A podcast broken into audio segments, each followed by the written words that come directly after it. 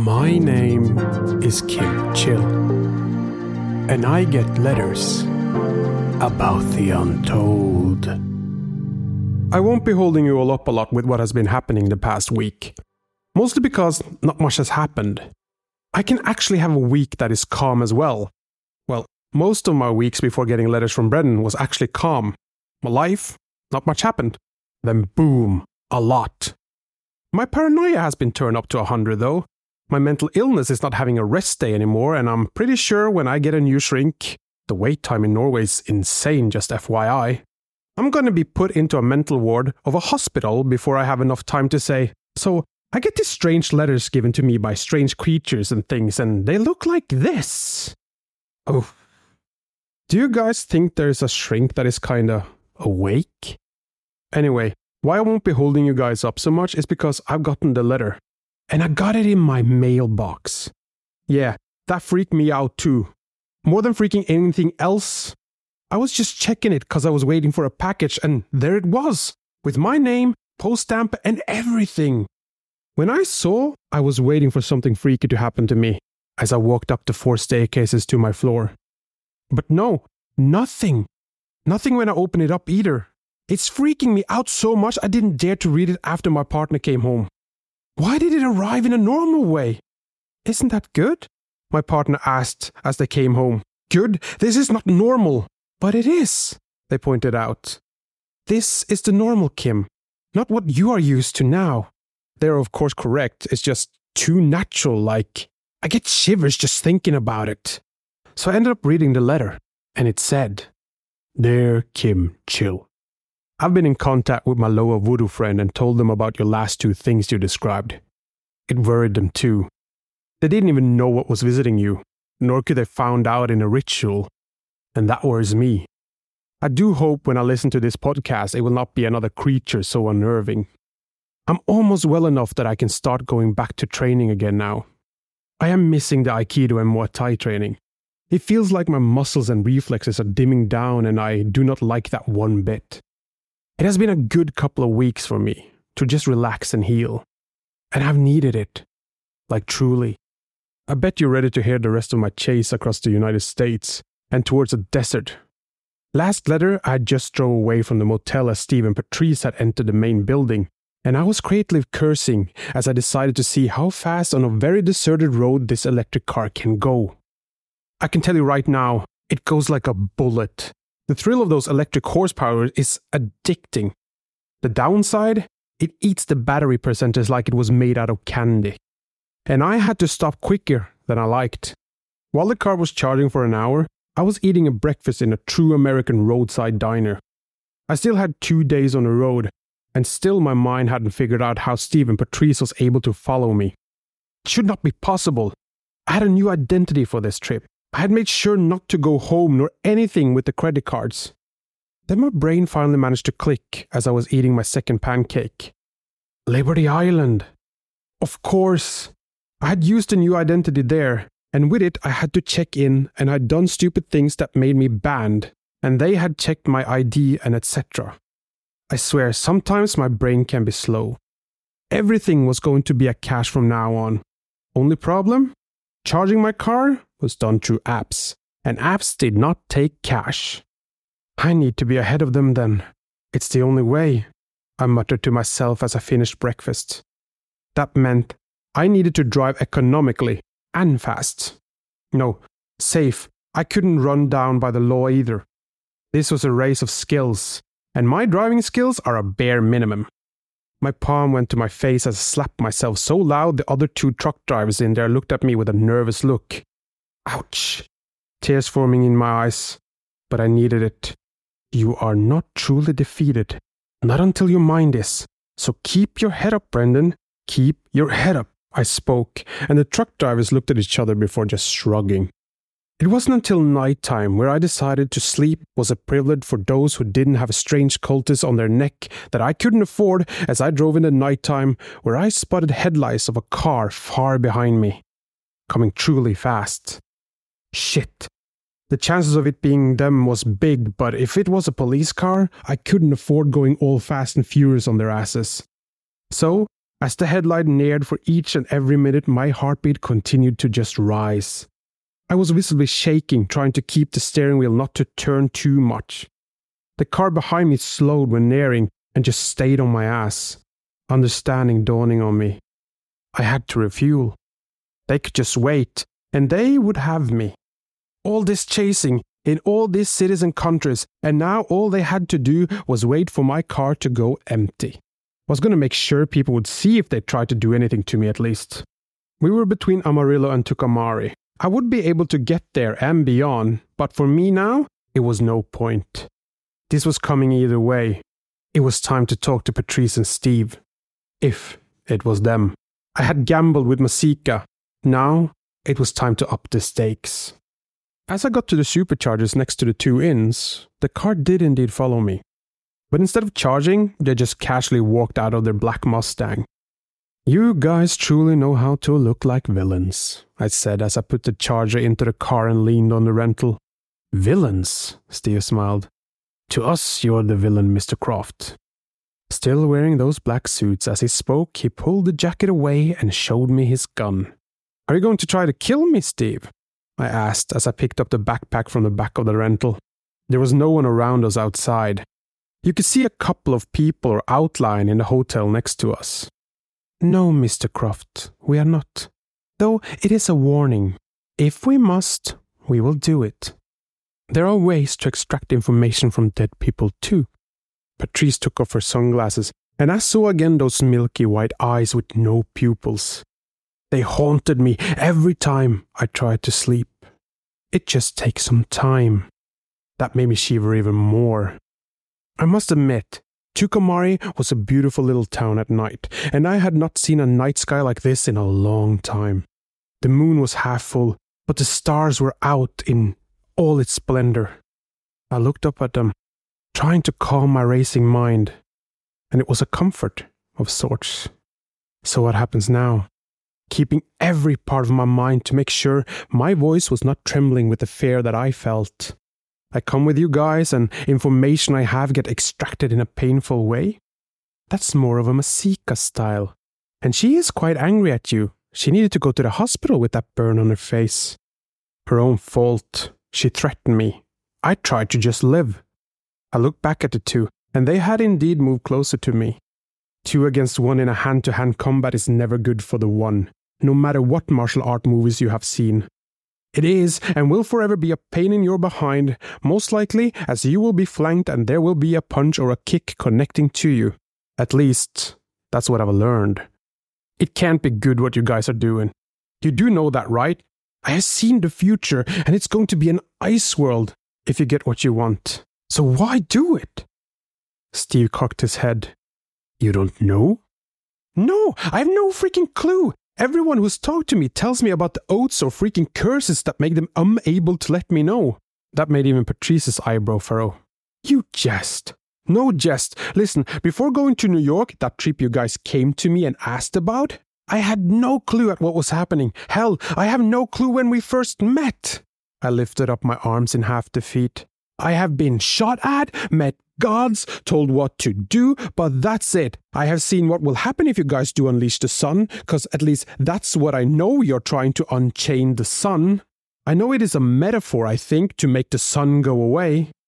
I think he's telling the truth, Steve. Patrice blinked. Mr. Croft, we're trying to save the world. That took me off guard. What? Steve took another step, and I saw an opening. Split second decision. Stay and maybe find more out, or go with the plan. I decided to go with the plan.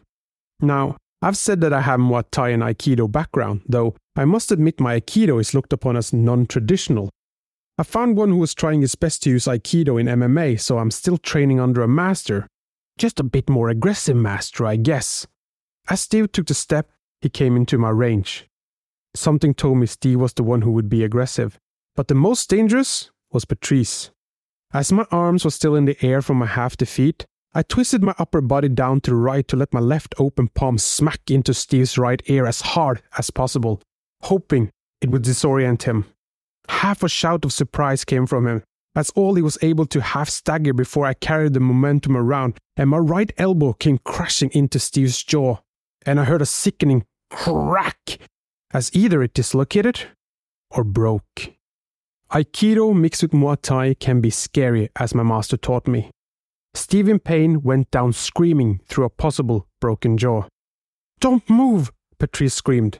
In those few seconds, her gun was out and pointed to me. Like I said, two against one.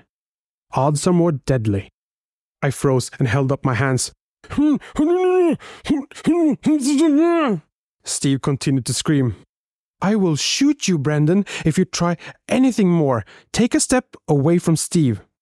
I took two steps. Her eyes followed me, and she slowly walked towards Steve. Two more, Brendan. I guess pleasantries was over. And as I took two more steps, she finally managed to get to Steve.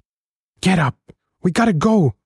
Steve did try his best, but that smack to his ear was making him not stable as he fell back to one knee. And then suddenly, behind those two, I saw something that made me bewildered. Behind my rental car, two huge front lights were coming very freaking quick towards it. I might have damaged his air stabilator. What? She sounded like me half a minute ago. Inner air has a balance sector, and right now I would take Steve and jump away.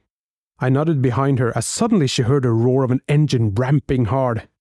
The look on her face as understanding dawned upon the face was that of both surprise and anger. She held her gun still, but took a hold of Steve and tried to get out of the way as a big pickup slammed into my still charging rental. The gun went off, as I jumped out of the way as well. The pickup had slowly crept towards us before about 20 meters sped up and crashed. I checked my body quickly.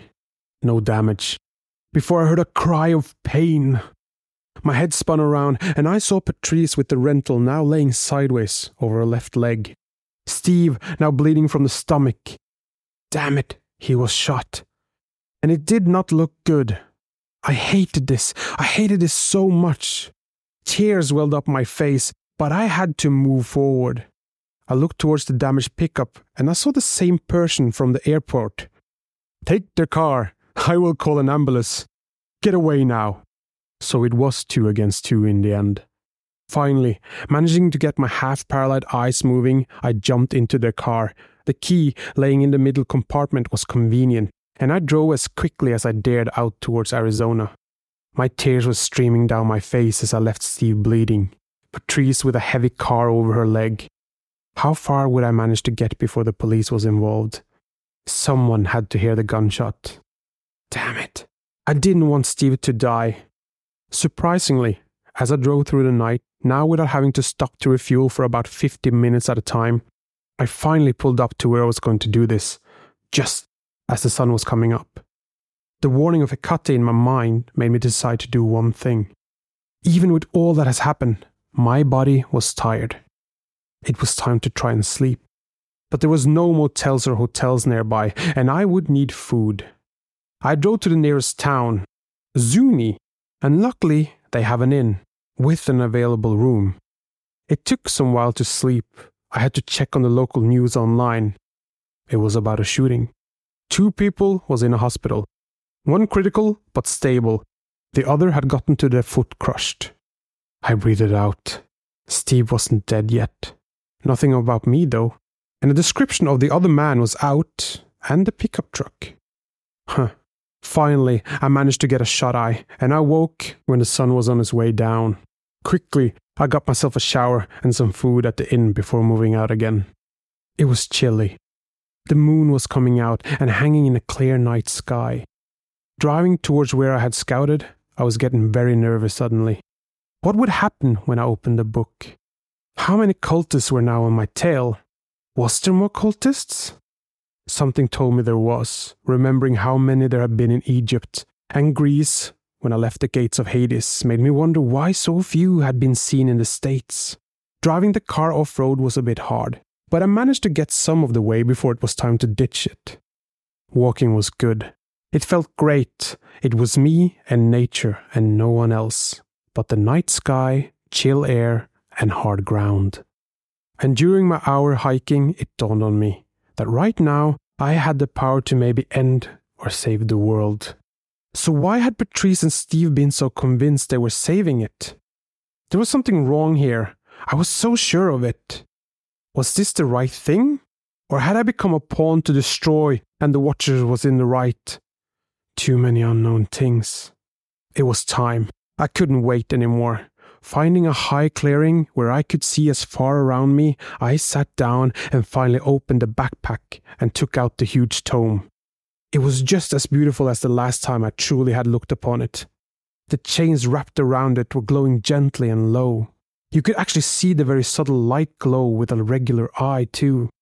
The sunrise mixed with sunset colors expanding from the edges was just wonderful. The mossy stone reflected the moonlight, and the strange fused language of Arabic and Hebrew letters I saw now was glowing with the white glow of sickly yellow. Here we go. Closing my eyes, the words written on the torch of liberty came to my mind as easily as if I was looking at it right now, forever burned into my mind. I took a deep breath before I spoke in a language I had no idea how I could. If you wonder what it was, I can only give a brief idea. The Bible would say John 1 1 would be the closest. Hebrew would be Yahweh. Arabic, Allah. They are correct. Together they made this word, but as they did, it became a third meaning as well consciousness. And through it, imagination. And the change broke like it was made out of twigs.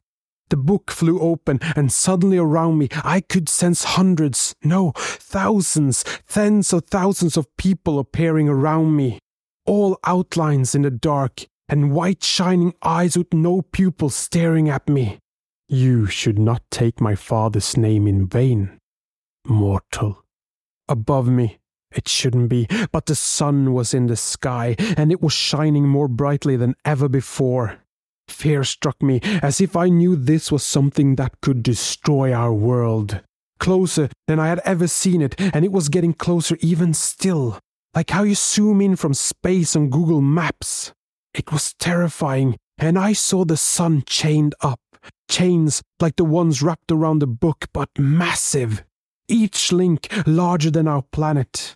I screamed, a scream I couldn't even hear, and it kept zooming in, it felt like the fires of the sun melted my skin and boiling my eyes away. I was dying, but I couldn't look away. Suddenly, at the center of the sun, a sphere of ice and frost larger than all the planets put together. And on it, I saw entombed in it monsters, deities, and evil. But only one looked directly at me. As the eyes of white, so many eyes of white moved inside the frozen tomb. No, not tomb. Prison. Let us talk. A place more privately. Brendan. And suddenly, I sat in what I would only call paradise, naked in front of a beautiful creature. They had no genitals, and it seems like they shifted between masculine and feminine features. Around us was nothing but wonderful green world with animals and creatures roaming. A sort of peace filled my emotions. That here, nothing could hurt me. There, better. Hello, Brendan Croft. Nice to finally meet you. My name is Lucifer Morningstar. What is it they say, Kim? To be continued? Until next time. Best regard, Brendan Croft. Brendan, you can't just end the letter like this. Brendan, no, no, no, no, no, no. You send that damn letter to me now. You hear? Waiting a freaking week? Get this letter here now. You understand? Hmm? Damn it, Brendan. I'm sorry, everyone. Really? Go yell at Brendan on social media. Anyway, I will leave you all with this while I am seething. When does imagination become reality. This has been the 11th episode of Letters About the Untold, written and read by Kim Chill Jørstad. Music by Nikolai Hagen. The places and people you hear in this podcast might be real, but the description or personality of the places and people might have been altered. This is fiction. Thank you so much for listening to my podcast, and I do hope you enjoy it and hope you will listen to the next episode. If you do, press that subscribe button and follow the podcast on social media. And if you can, it would be nice if you could leave a review. Until next time, beware of the flickering lights.